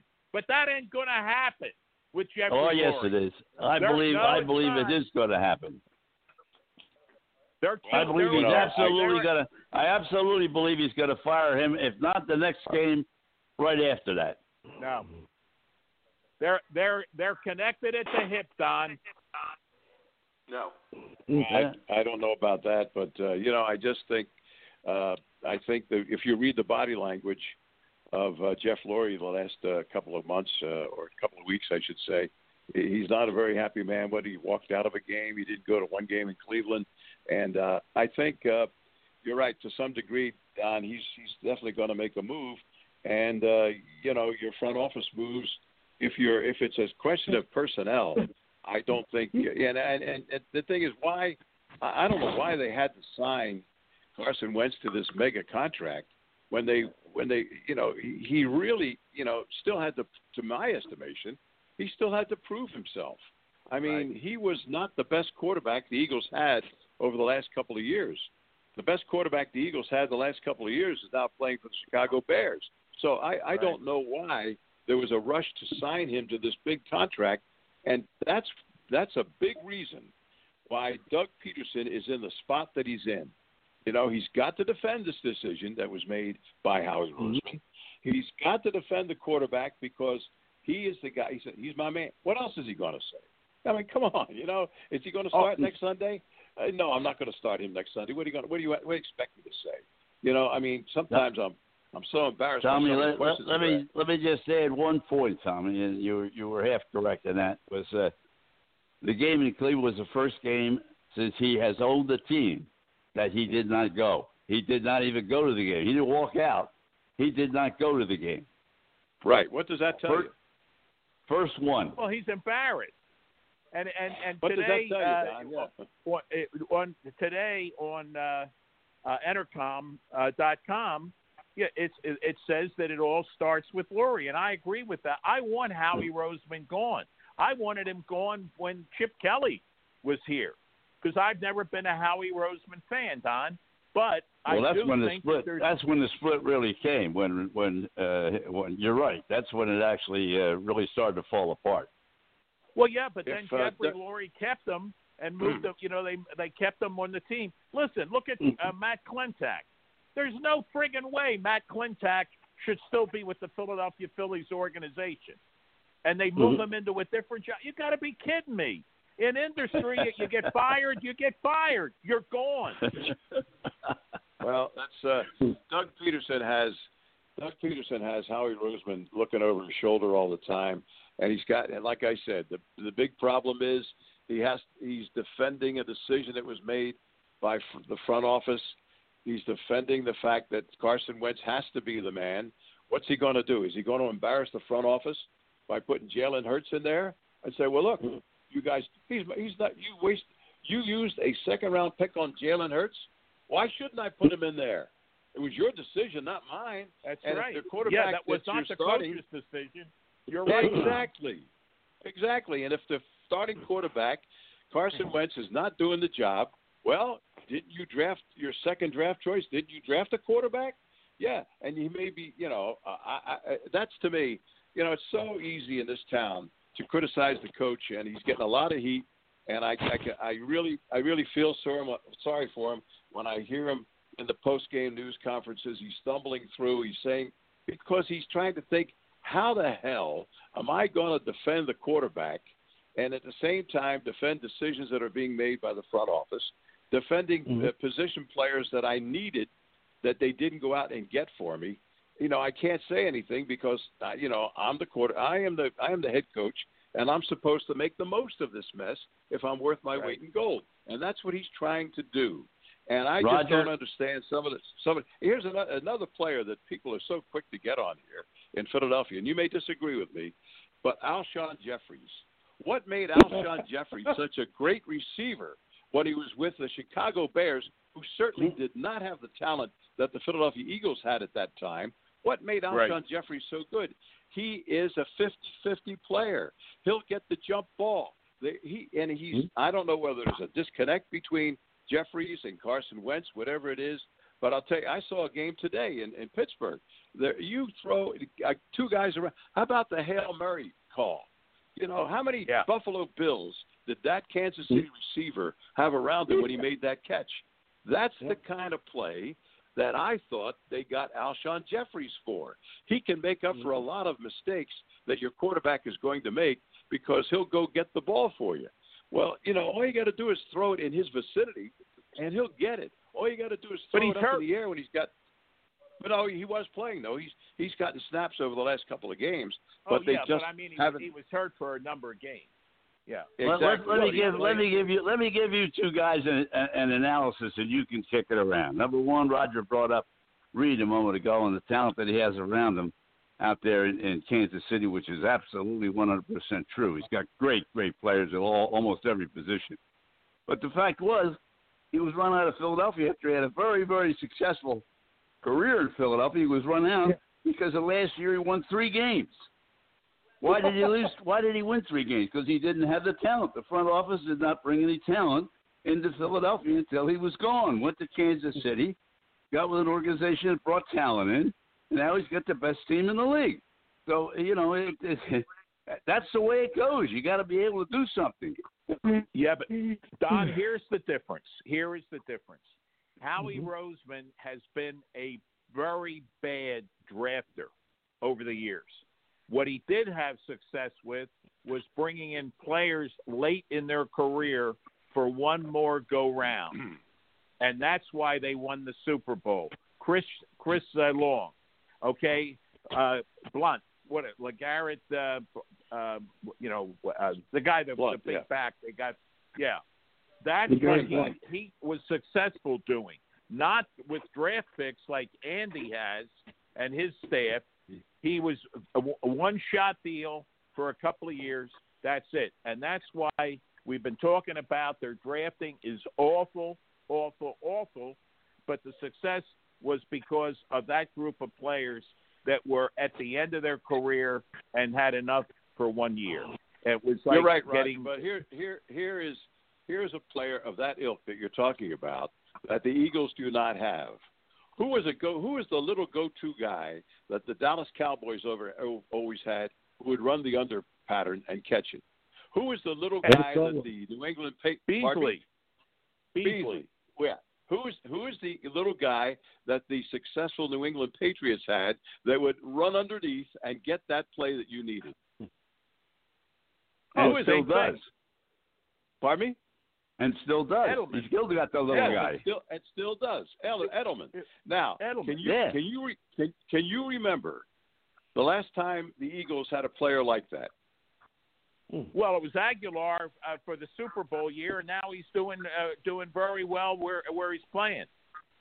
Yeah, he he he doesn't fit the mold physically, but I guess that would be the closest guy you can think of. But don't you think that a guy like that would be a tremendous help for Carson Wentz mm-hmm. right now? Oh, absolutely, Tom. because obviously, obviously he's having trouble with long passes. He's underthrowing his receivers. They're having to come back for the ball, and in the end zone, he's overthrowing his receivers. But but and the Eagles are worst at third down. But that's a third down guy. You got Edelman's a third down guy. The the other Right. player we were talking about is a third down guy. They don't have that kind of guy who can bail out Carson Wentz when he's in trouble like that. And and you're right, Don there's there's if you're going to if you're not going to draft a guy, then pick up a guy from you know that has established himself in the league that can do that kind can get you that kind of a play when you need it. And uh, you know you don't have a Beasley, you don't have an Edelman. But God knows you need one. Okay, I- I- we're, we're, to we got to end this segment about just one thing in closing, and that is that both Griese, in fact, all three of the commentators on Sunday night's game or Monday, whatever night it was, Sunday night or Monday night, I forget what night these guys play now. Every Monday one of them night. spent a great deal of time, and if you guys all watched the game, spent a great deal of time about some of the things that Wentz is doing incorrectly. He's not putting enough air under the ball in certain areas. He's not throwing the ball hard enough on the line. On he that they they said on the broadcast, you got to get a quarterback coach that's going to work with him because his hmm? technique is not effective and won't be effective in this league the way he's throwing the ball. Now, did you hear that or not? Yes. Well, if that's if that's Well- the case, why did you gi- why did you give him the big contract if If he can't Well, do that, that's I right. you hold know, on, this is no, you this, know, yeah, this, this, this, these are the do your- broadcasters saying this. This isn't Yeah, the, this yeah, isn't but, equal but, management. But Don, Don, do your elite quarterbacks, do your elite quarterbacks in the NFL, do they do they need a quarterback coach? No, they've mm-hmm. got it. They don't need it. They, if you you have it or you don't have it.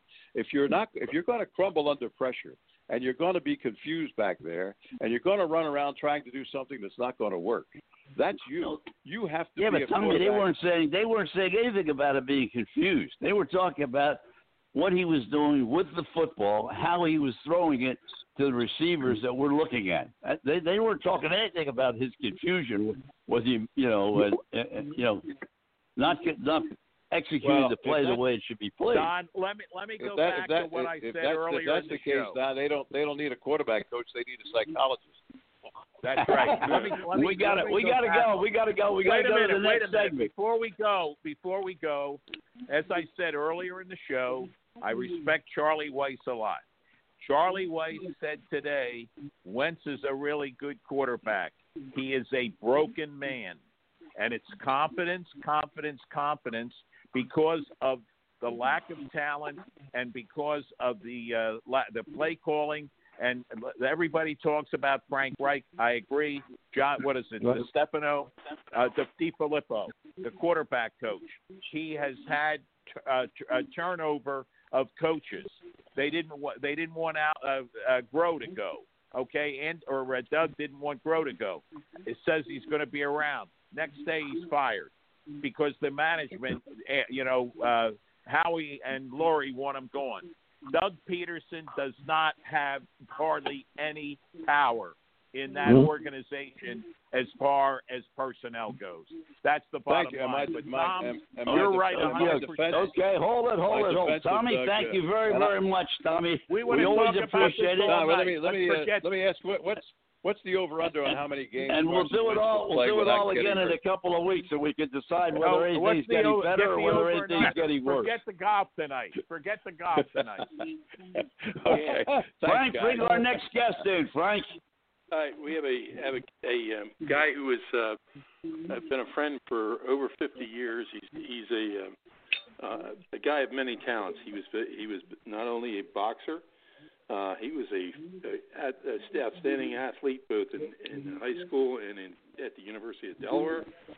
Uh, he excelled at the um, at Tem- Temple uh, University Dental School. He's also been a boxer. He, he knows uh, all there is about boxing.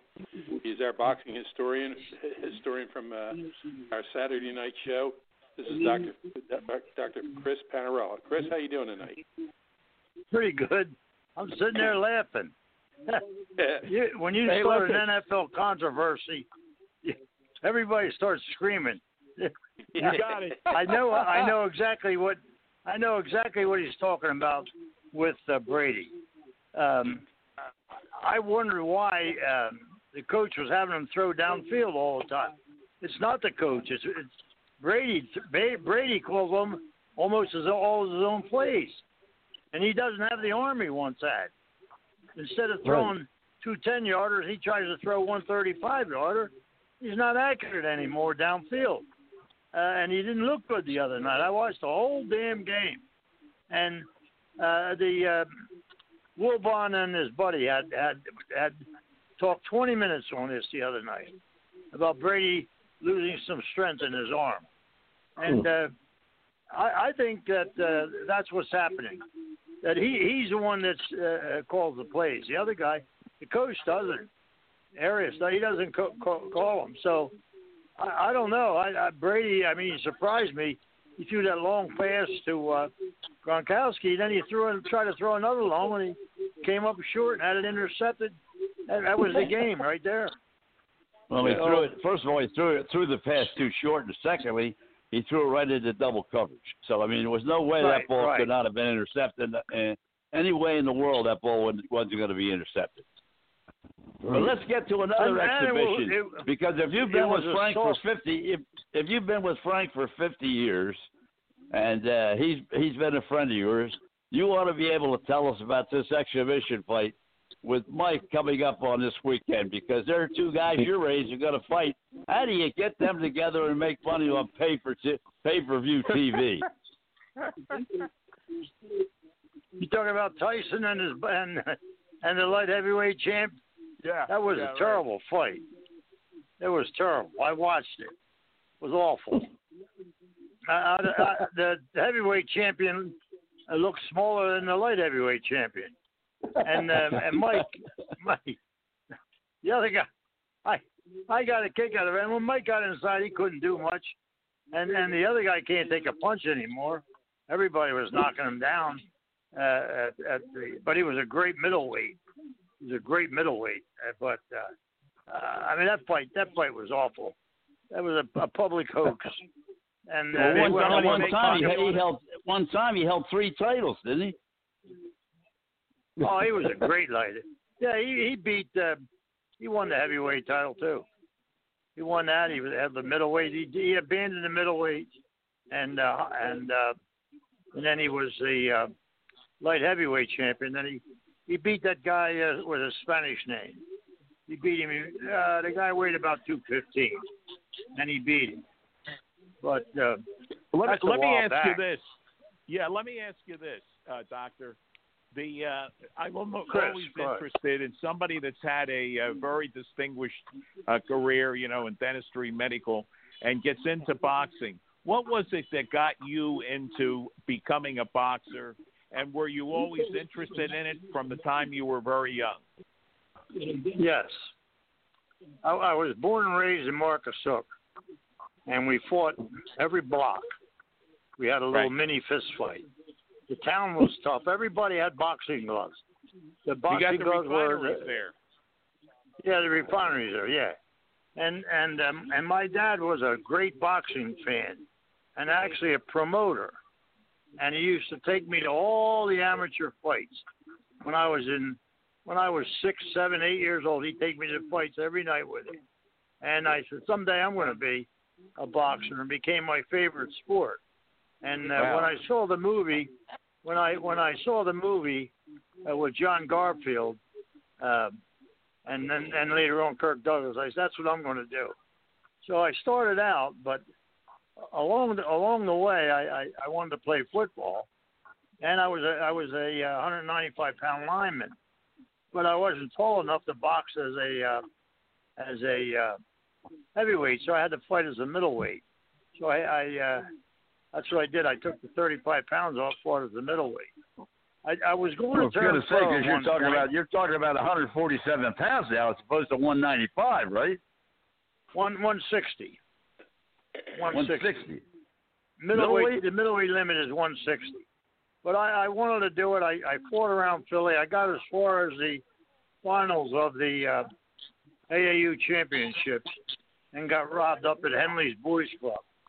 And uh, I got so disgusted with who was running boxing that I quit. And they made me a s- sensational offer, you know, and I turned it down. I didn't want to get involved. My father wouldn't let me.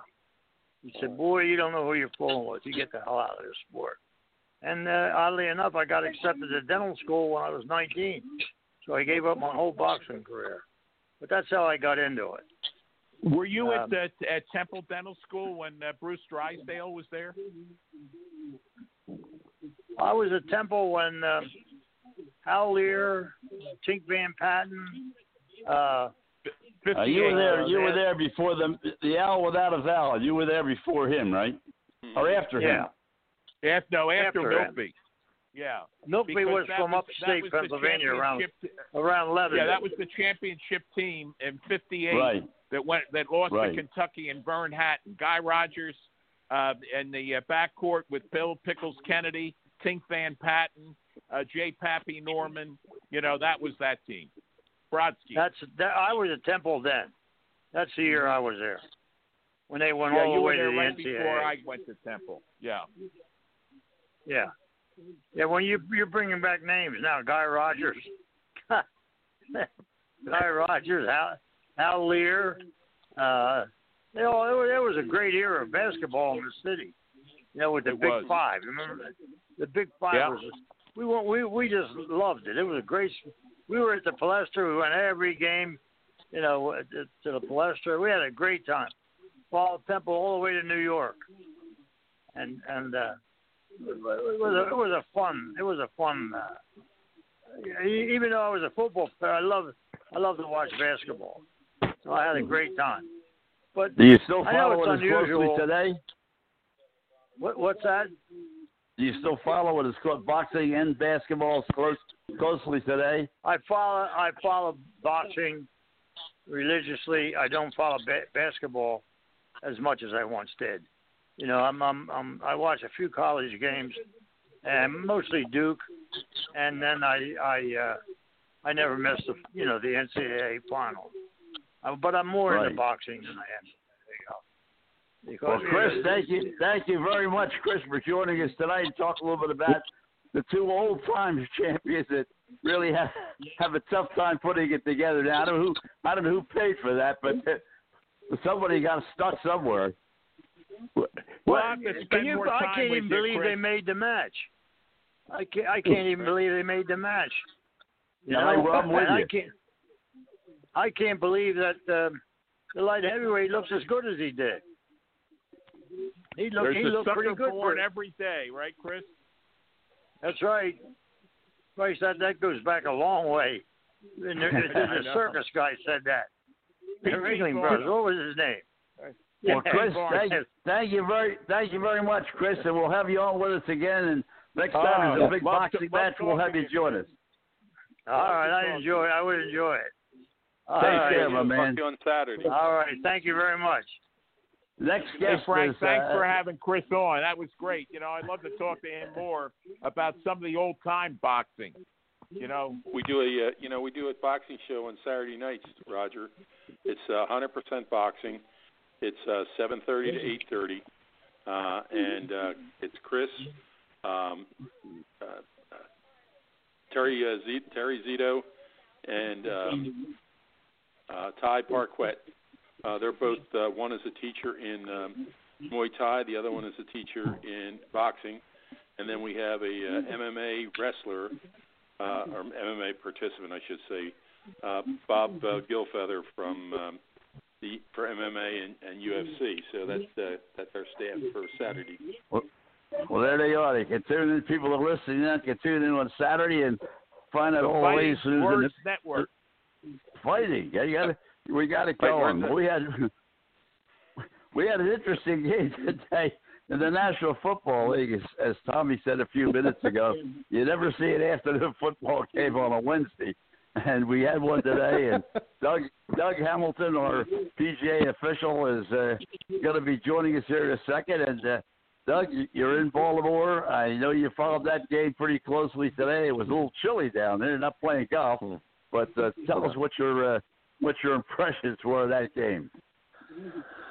Oh, geez, I tell you, um, I, I've got several. I've got several viewpoints. Um, I'll start with the Okay. obvious that uh, um, I, I actually thought that the Ravens um, played a decent football game. You know, I know um, it's it's never good to walk away with a loss, uh, but um, I think considering uh, 23 players uh, being on the injured slash COVID list uh, certainly depleted uh, what their available resources were to to field a uh, you know a normal team uh, that would have been a little more competitive. But uh, that being said, I mean I think that the players that did play uh, played particularly well. Um, you know, it certainly could have been a lot worse. Their defense looked pretty good. I think that uh, all in all, they they escaped uh, the game uh, with uh, minor uh, scathing injuries and can kind of regroup themselves, hopefully, to get some more players back and and make a run here towards the end. I mean, I believe their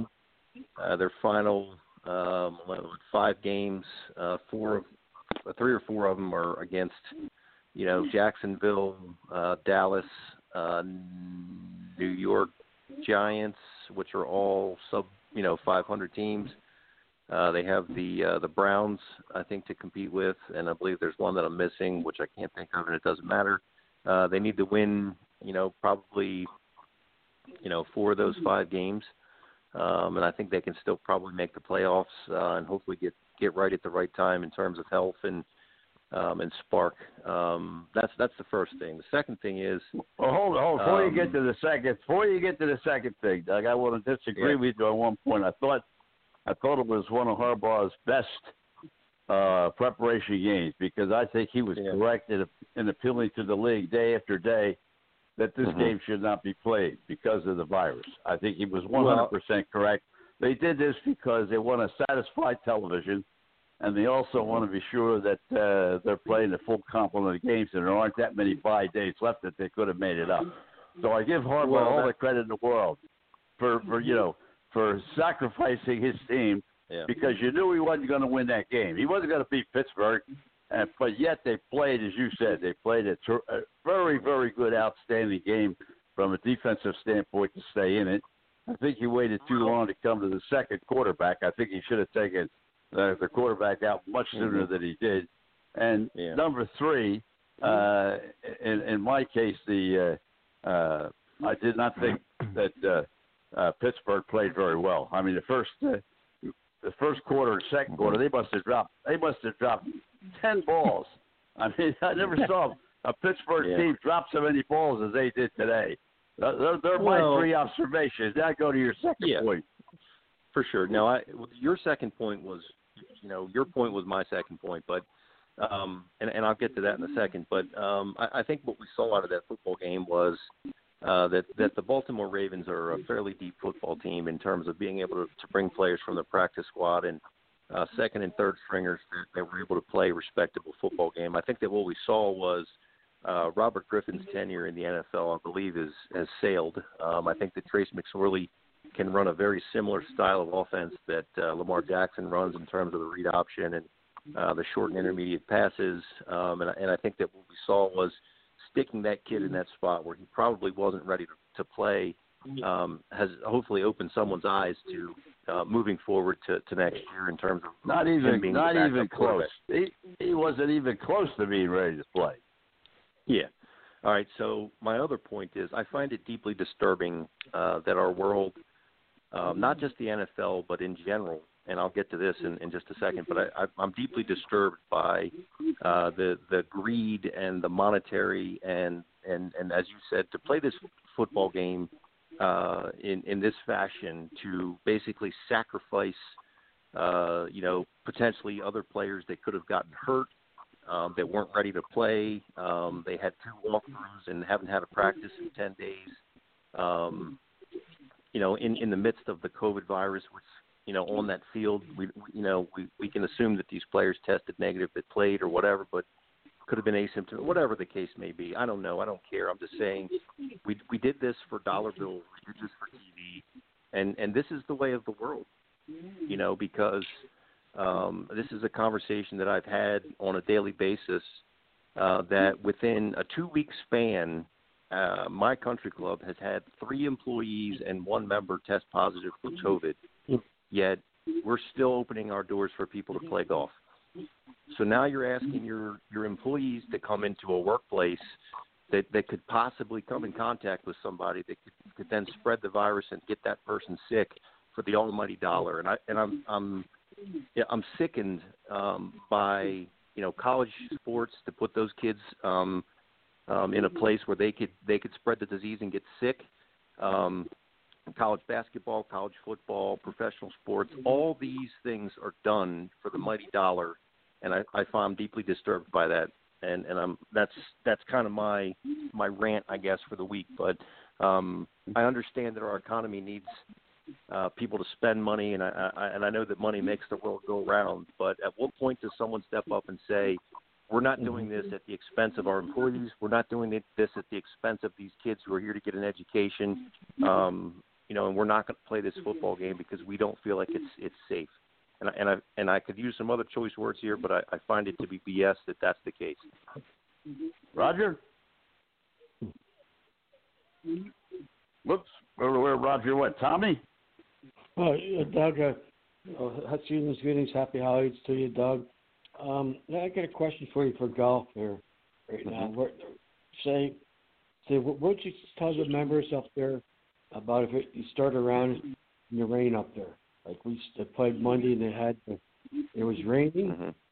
rained the thunder shower, and the sun and, and, and the clouds broke up. Or would you tell a golfer that's raining all day, can he play around a golf? What would you suggest to him or, or tell him? Mm.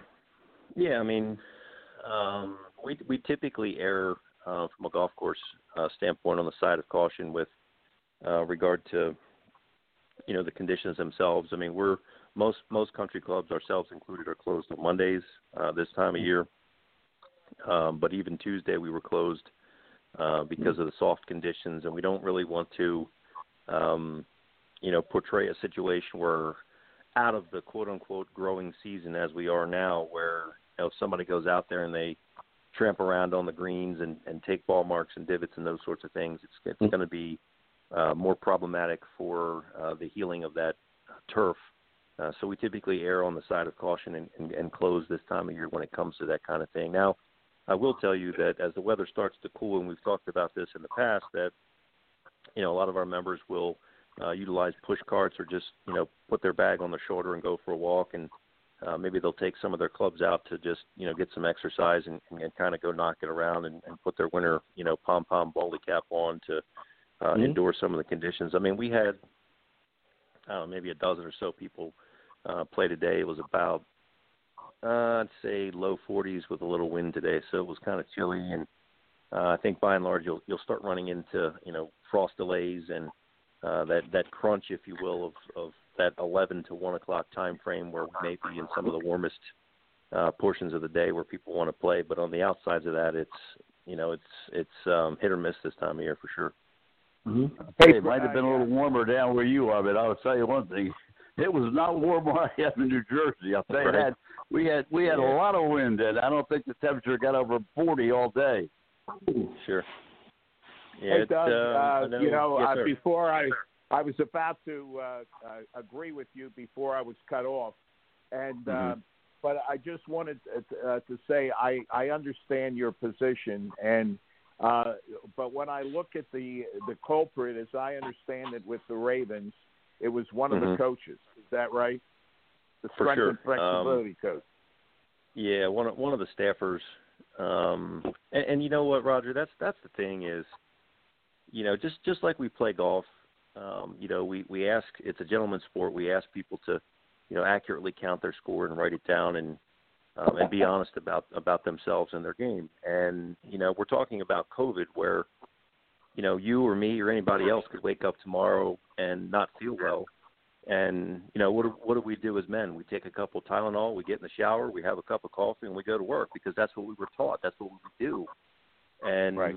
you know, this is a scenario where, where you know if you have any of these symptoms and you go to a workplace, you may not. And and that's what I'm saying is the scary part about this uh, is that there are a lot of people that are spreading this disease that are asymptomatic that don't even have any of the symptoms uh, but yet come in contact with people. They're not wearing their masks. They're not, you know, socially distancing. They're not washing their hands. They're not taking, you know, the proper precautions that they need to take uh, to be able to be in a safe environment. And we just go about our business every day like it's like it like it's what it used to be.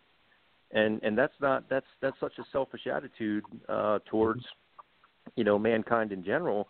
And my point was, you know, he- heaven forbid we would have had to postpone this this football game uh, because of a COVID outbreak, and we would have had to do what? Scramble to finish Week 12 and the playoff scenario and all these different things that came into place um, at the expense of what? You know, are we talking about? And that's what I'm saying about my workplace. You know, you're you're telling me that people are testing positive for coronavirus. You're going to close the food and beverage, but you're going to ask me to come to work every day to be front and center. Like tomorrow, I bet you we have 50 players. Now I have to come in contact potentially with 50 people okay, that I don't know anything about. That, you know, how do I know, you know, somebody's wife or somebody's friend or somebody's neighbor or somebody's whatever teacher, you know, had the disease and they came in contact with them three days ago, but they haven't got tested because they didn't have any of the symptoms, and now I have to deal with them because you want to make money, and I disagree with that. Well, I'll tell you uh, because this hit, hits close to home. Uh, my, my son, my daughter-in-law got it at the gym, and then my son and uh, then my grandsons. My granddaughter, this several weeks ago, they they've recovered. Fellow that I used to work with very uh, recently, uh, Uh, I talked to him on Monday. He got it, and he's had a tough time, and he's only like 40 years old. And the thing that he was so concerned about is he had been to a family gathering and was afraid Mhm. that he passed it along to his grandmother, but he did Yeah. not know, and that you know, excuse me, at the time that he did have it because he had no symptoms, and then it takes about Mhm. four days to show up. Right. And Doug, Right. I have to tell you something. I uh, uh, Don's heard this from me. I said it earlier. I am shocked at the Mm-hmm. people that do not wear masks in Georgia. Mhm. And and I Well- saw it a little in South Carolina, but that was only going into a QT. I, it, Well- it is absolutely amazing. Roger, um, to to your point, so so my, um, so Candace, um, her her son uh, Braden, there's nothing that's more brutally honest than a than than a seven year old. Okay, so oh yeah, right. Braden, Right. Braden, and I are sitting on the couch today watching the Ravens uh, Steelers game, and he says to me, he says, "Are you upset that Lamar Jackson's not playing?" And I said to him, I said, "Buddy," I said, "No." He said, "Why?" I said, "Because it, it, to our points that we're trying to make, you know, this this isn't as much about a football game as it is. I'm worried. You know, I hope Lamar Jackson." because because when people get the COVID, you know, what we're worried about is when they, when can they play again. We're not worried about Right. the fact that you know that they're sick and they need to quarantine Right. and they might have Recover. respiratory or fever and all these things. We, I want him to recover so that he's a healthy young man. You know, Mm-hmm. would it be nice if if he could play and the Ravens make the playoffs and win the Super Bowl and all that stuff? Yes, but again, this Well, Doug- isn't at the Doug, I expense think of that, the uh, player. I think Right. that Clemson did the same thing. Dabo did the exact same thing with Leonard. He held him out for two weeks, and even though the biggest game that uh, not only they would Right. have this year, but uh, maybe the biggest game in a long time, uh, playing, uh, you know, the number one team in the country, and uh, at that time, Clemson, and uh, and, and he he held them out for two weeks. I I commend them. The other thing I feel very badly about uh, for for Harbaugh, and uh, you know, I, because they had lost what uh, three of their last four, and Yep. uh, then they had to, you know, you just mentioned a moment ago, which is absolutely true. If you look forward to the playoffs, now they have to win, as you said, four of the next five, and I agree with you. Four of the next. So what you really did by postponing this game twice, from Tuesday to Wednesday afternoon, and playing shorthanded, you're basically taking the Ravens out of the playoffs, and that's only Yes. because of the commissioner's office. Correct. Hmm. That's correct. That's- you're right, That's Don. 100. You're right. That's Very wrong. You know. It's a no, it's a disgrace. Okay, because we've talked about it many times about Goodell. Okay, he he's a, a disgrace as a commissioner. Mm-hmm. Okay, and I I think that the guy that made the perfect statement is going to be an incoming congressman, former uh, Washington Redskin player, as I recall, Burgess Owens. Okay, you you remember him? Yeah. He just yeah. was elected to con- Congress. He laid it right out about what a disgrace Roger Goodell is as a commissioner. It's all about the dollars, and of course, he reports to the owners of the teams, and it's all about the dollars. Well, because it was the game was scheduled for NBC TV. They didn't want to give up the money for that game and all the stuff that goes around it. And uh, you know, to me, uh, there should have been a way. I don't know what that way would have been, but there should have been a way either to play this game at the end of the season, or play this game when either either the Ravens were out of the playoffs because it was a, it was an automatic loss. They were not going to win this game. So you're taking No. the city of Baltimore right out of the playoffs. Right. Right. Exactly. Yeah. Well, Well, and it, go, and it goes back to Goodell. It goes back to Goodell. I, I'm sorry, but that's that's where it goes to the commissioner. you Well, you know, and I, and I, No, no. I can tell you, Don, Don, from my point of view, I mean, I, I completely agree with you, but you know, at the end of the day, you know, I am a Baltimore Ravens football fan, so I don't want to sound skewed in my opinion. Um, but I, I, I'd like to think that I would have felt the same way if this was Buffalo playing the Jets or, you know, Arizona playing, you know, Seattle or anybody else. That this would have been a scenario where, you know, basically what you're saying is, you know, we're we're playing with replacement players because you said we had to play the football game because we have to end week 12. Right. So okay, you can have the you can have it the way you want it. All right. I didn't know It's it's no different than what we talked about. You know, Don, you had asked me one time about go- golf carts. What are we doing with golf carts? Single riders, dividers, those sorts of things. And every time I put one of those um, plastic dividers in a golf cart, my members sit in that golf cart and they they take the divider and they roll it up or they take it out. Right? So so I get an I get an email today that says we want to put the dividers back in the golf carts. You know why we want to put the dividers back in the golf carts? So that we can charge people to be a single rider because we gave them the option to ride with somebody else with a divider. And to me that's BS. Okay, it, you, you you know you you don't do these things so that you can get it the way you want it. You do these things for the health and safety of of the people that are using them, not so you can charge them more money, not so we can make more money. And that's what I disagree with, and that's what I'm hot on. You know. Mm. Hey, hey Doug, What- let me ask you this about carts because I see Mhm. trucks with them uh, this time of year. Uh, of the, uh, at the end of the season, do you ever ship back carts, like because you have a rental contract for uh, X number of months with a company, or not? Yeah. Well, we we lease our golf carts, uh, and typically we lease, excuse me, we lease them on a five-year price tag. But typically, at the end of the fourth year, uh, we trade them in for the newer models. Um, you know, most of the golf But you carts keep we have. inventory. Doug, You keep, Doug, you hang keep on the that thought, total guys. inventory. Raj, hang on that thought. Thanks, so we're up against the clock. Another great show. Doug, thank you for your time. Mr. Don Mhm. Henderson, always a pleasure to have you on.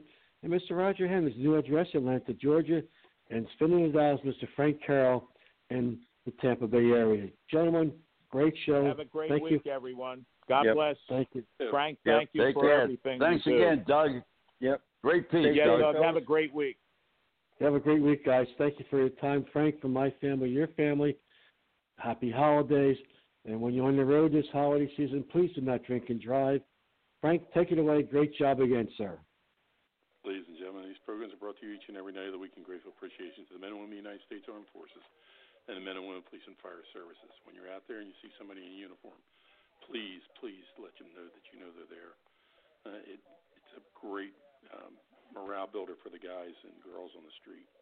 These programs are dedicated to those who, who lost their lives in the line of duty. Deputy Robert Anthony Carroll, Patrolman David Curtis, Patrolman Jeffrey Colcap, Sergeant Thomas Banger, Patrolman Jeffrey Yazowitz, Detective Randy Bell, Detective Ricky Childers, San Diego Officer Mike Hendler, Lieutenant Mike Zerba, New Castle County Police, Patrolman, Patrolman Anafo Crispin, Lakeland PD, Chief Al Hogle, Longboat Key Police Department, Chief Jimmy Ford, Wilmington Fire Department, Highway Patrolman Alonzo Moses, Philadelphia Highway Patrol, Highway Patrolman Brian Lazaro, Philadelphia Highway Patrol, Highway Patrolman Brian Murphy, Plymouth Township, PA Highway Patrol, Lieutenant Bob Neary, Philadelphia Fire Department, Sergeant Mike Godwin, Charlotte County Sheriff's Department, Deputy Chief Mike Godwin, Philadelphia Fire Department, Deputy Jonathan Scott Pine, Orange County Sheriff's Department, Patrolman Robert German, Windermere, Florida Police Department, Trooper Chelsea Woods Richards, Florida Highway Patrol, Lieutenant Joyce Craig Lewis, Philadelphia Fire Department, Patrolman Charlie Condit, Tar- Tarpon Springs Police Department,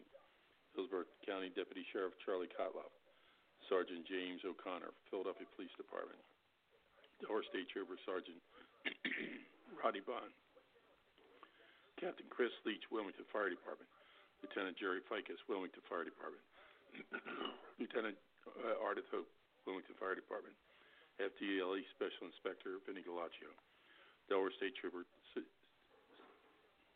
Corporal Stephen Ballard, Kissimmee Patrol Officer Matt Baxter, Kissimmee Sergeant Sam Howard, Captain Matt LeTourneau, Philadelphia Fire Department, Deputy Bill Gentry, Highlands County Sheriff's Department, Deputy Clay Zerban, Clay County Sheriff's Department, Deputy Natalie Corona, LA County Sheriff's Department, Deputy April Rodriguez, Pasco County Sheriff's Department, Patrol Officer Robert McKenchen, Kentucky Police Department, Trooper Joe Bullock, Florida Highway Patrol. My brothers and sisters, although you may be 10-7 at this point in time, at some time we'll be 10-10 at the table of the Lord. Until that time, when the roads rise up to meet you, may the winds be always at your back, may the rains fall softly on your fields, and the sun shine lightly on your face. Until we meet again, may the good Lord keep you and your families always in the hallow of his hands. Good night, God bless, and have a great week. Shem Alek Ma'ilama Shema Hezahilma